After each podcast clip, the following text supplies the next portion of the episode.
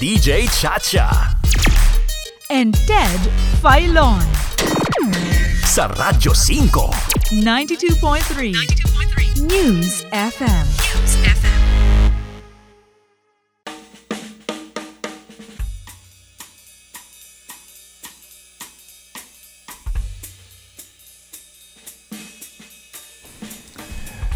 Mga kapatid, kayo po ibibigyan ko ng sitwasyon at pag-isipan niyo ang sagot sa aking tanong.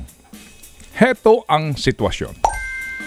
Meron kang 58,000 pesos at kailangan mong bumili ng laptop na gagamitin para sa pag-aaral ng anak mo, ng apo mo, o gagamitin mo sa iyong trabaho o di kaya'y sa iyong negosyo o gagamitin mo pang-araw-araw sa lahat ng mga gawain mo personal.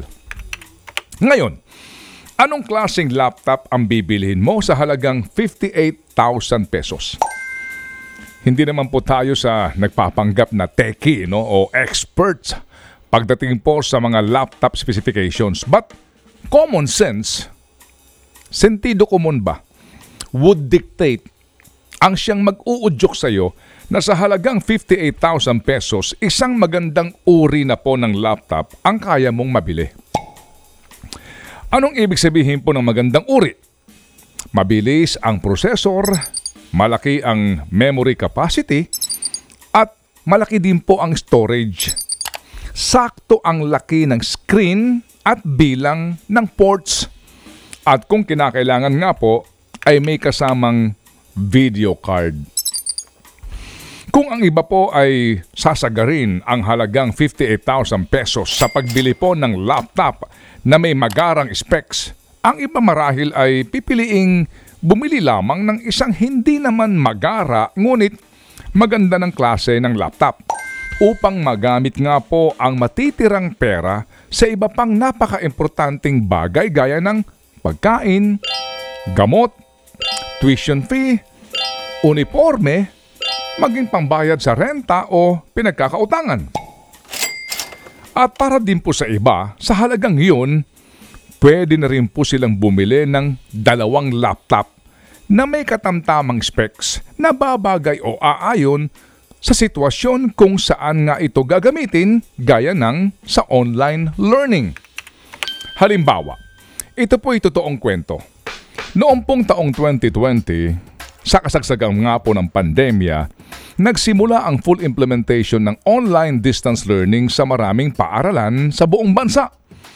Ang aking mga apo noon ay papasok bilang grade 3 at grade 5 students at kailangan nila ng bagong laptop na magagamit sa kanilang online classes. Nakabili po ang kanilang mga magulang ng dalawang laptop na merong i5 processor, 2.11 GHz clock speed, 8 GB RAM o memory, may licensed operating system, may kasamang 1 year warranty, at meron pang libreng bag at mouse. Sa halagang 32,000 pesos bawat isa. Ang brand nito ay isa sa top 10 brands ng laptop sa merkado. At dahil nga po dalawa ang biniling laptop, nakakuha pa ng karagdagang diskwento ang mga magulang ng aking mga apo.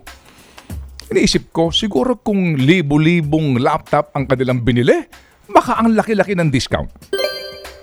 Ang mga laptop pong ito ay araw-araw ginagamit ng aking mga apo sa pag-aaral. Mabilis ito nakakasagap ng Wi-Fi, nakapagta-type sila ng essay ng walang delay sa paglabas ng mga titik. Nakakapagbukas ng iba't ibang applications ng sabay-sabay. Nakakapag-download ng malaking files at kumisa nga po ay nakakapag-edit pa ng video projects. Kapag weekend po at pinapayagan ng kanilang mga magulang, sila po ay nakakapaglaro din ng online games gamit po ang mga laptop na ito.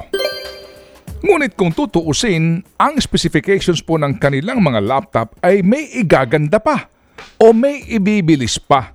Gayon pa man, para nga sa pangangailangan po nila bilang mag-aaral sa panahon ng online distance learning, kayang makipagsabayan ng mga laptop nila hindi sila nahuhuli o nahihirapan sa napakaraming school requirements dahil nga maaasahan ang kanilang ginagamit ng mga laptop. Doon pa lang masasabing sulit na sulit na ang ipinambayad ng mga magulang nila sa kanilang ginagamit na laptop hanggang ngayon.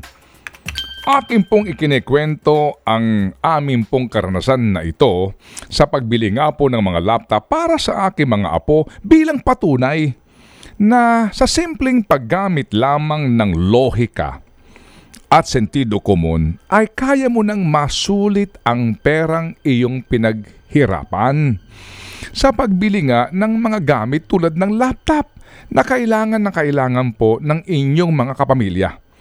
Katunayan, may mga guro ngayon na nakapagtuturo ng epektibo online na ang gamit ng mga laptop ay nagkakahalaga lamang na mas mababa o higit din lamang sa 30,000 piso. Logic and common sense. Ito rin po ang kaisipan ni Teacher Gina na amin po nakapanayam kamakailan lamang. Ika niya, kunwari daw pumunta ka sa palengke at bumili ka ng isda sa ganoong presyo at binigyan ka ng bilasa. Tatanggapin mo ba? Sa amin pong panayam kahapon kay Senator Coco Pimentel, inihambing po naman niya ito sa asukal. Nagpabili ka ng white sugar sa halagang 100 piso per kilo. Ang binili para sa iyo ay 120 pesos per kilo na brown sugar. Tatanggapin mo ba? Tanong niya revolting.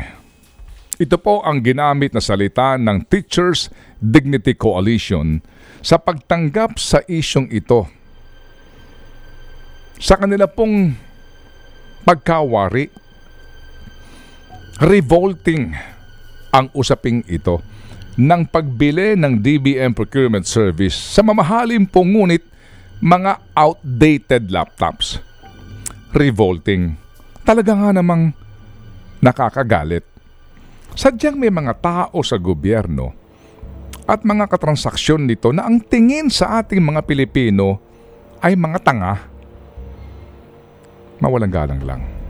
Ang tingin sa atin ay mga uto-uto na hindi tayo nag-iisip na tayo'y kaya-kaya, kayang-kaya nilang pagsamantalahan. Kung sakali nga pong haharap sa isang malaliman at totoong pagdinig ang mga taong responsable sa pagbili ng mga laptop na ito sa halagang 2.4 billion pesos, ang unang tanong na dapat ipukol, ibato sa kanila ay Ikaw na taga DBMPS, Bibili ka ba ng laptop na yan sa halagang 58,270 pesos bawat isa? Kung pera mo mismo, perang pinaghirapan mo ang ipambabayad mo? Sa iyo, DepEd, kung pera mo, perang galing sa sweldo mo, ang ipinambili sa 58,200 pesos na laptop na yan, Tatanggapin mo ba? Papayag ka ba?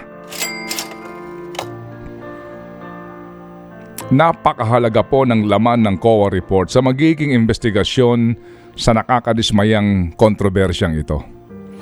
Ngunit, sa simpleng paggamit lamang ng lohika at sentido komon, logic and common sense, nalalasahan mo na ang pagkabilasa ng transaksyon na ito ramdam mo na na muli nabukulan na naman ang bayan. Mga kapatid, ano sa tingin nyo? Think about it. Ted Filon at DJ Chacha. Ngayon, nasa Radyo 5, 92.3 News FM. Monday to Friday, 6 to 10 a.m.